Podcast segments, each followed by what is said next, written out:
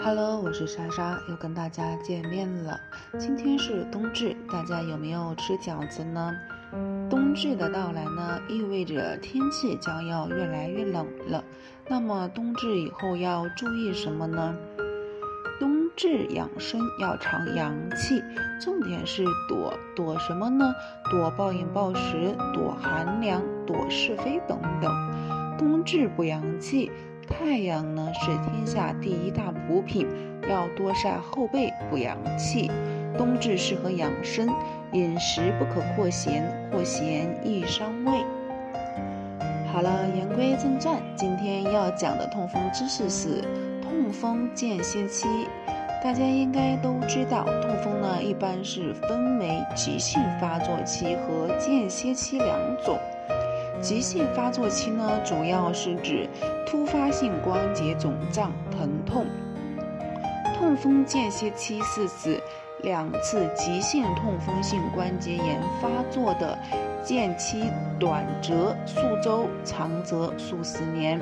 偶尔一些患者呢，第一次急性关节炎后就再无发作，多数为由长至短间歇期，病情相对平稳，亦称为静止状态。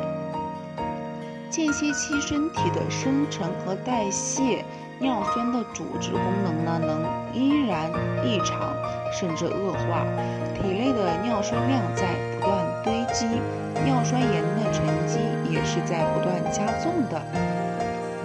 间歇期的痛风号称为慢性癌症，这种一般不会马上造成严重的伤害，病程中呢还会伴有。不同标准的发泄间歇期会让人容易误以为自己的痛风已经好了。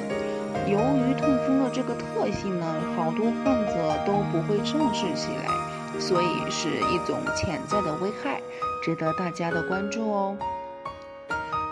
今天的讲解到此结束。想要了解更多痛风小知识，欢迎大家关注主页微信。最后呢，再次祝大家冬至快乐！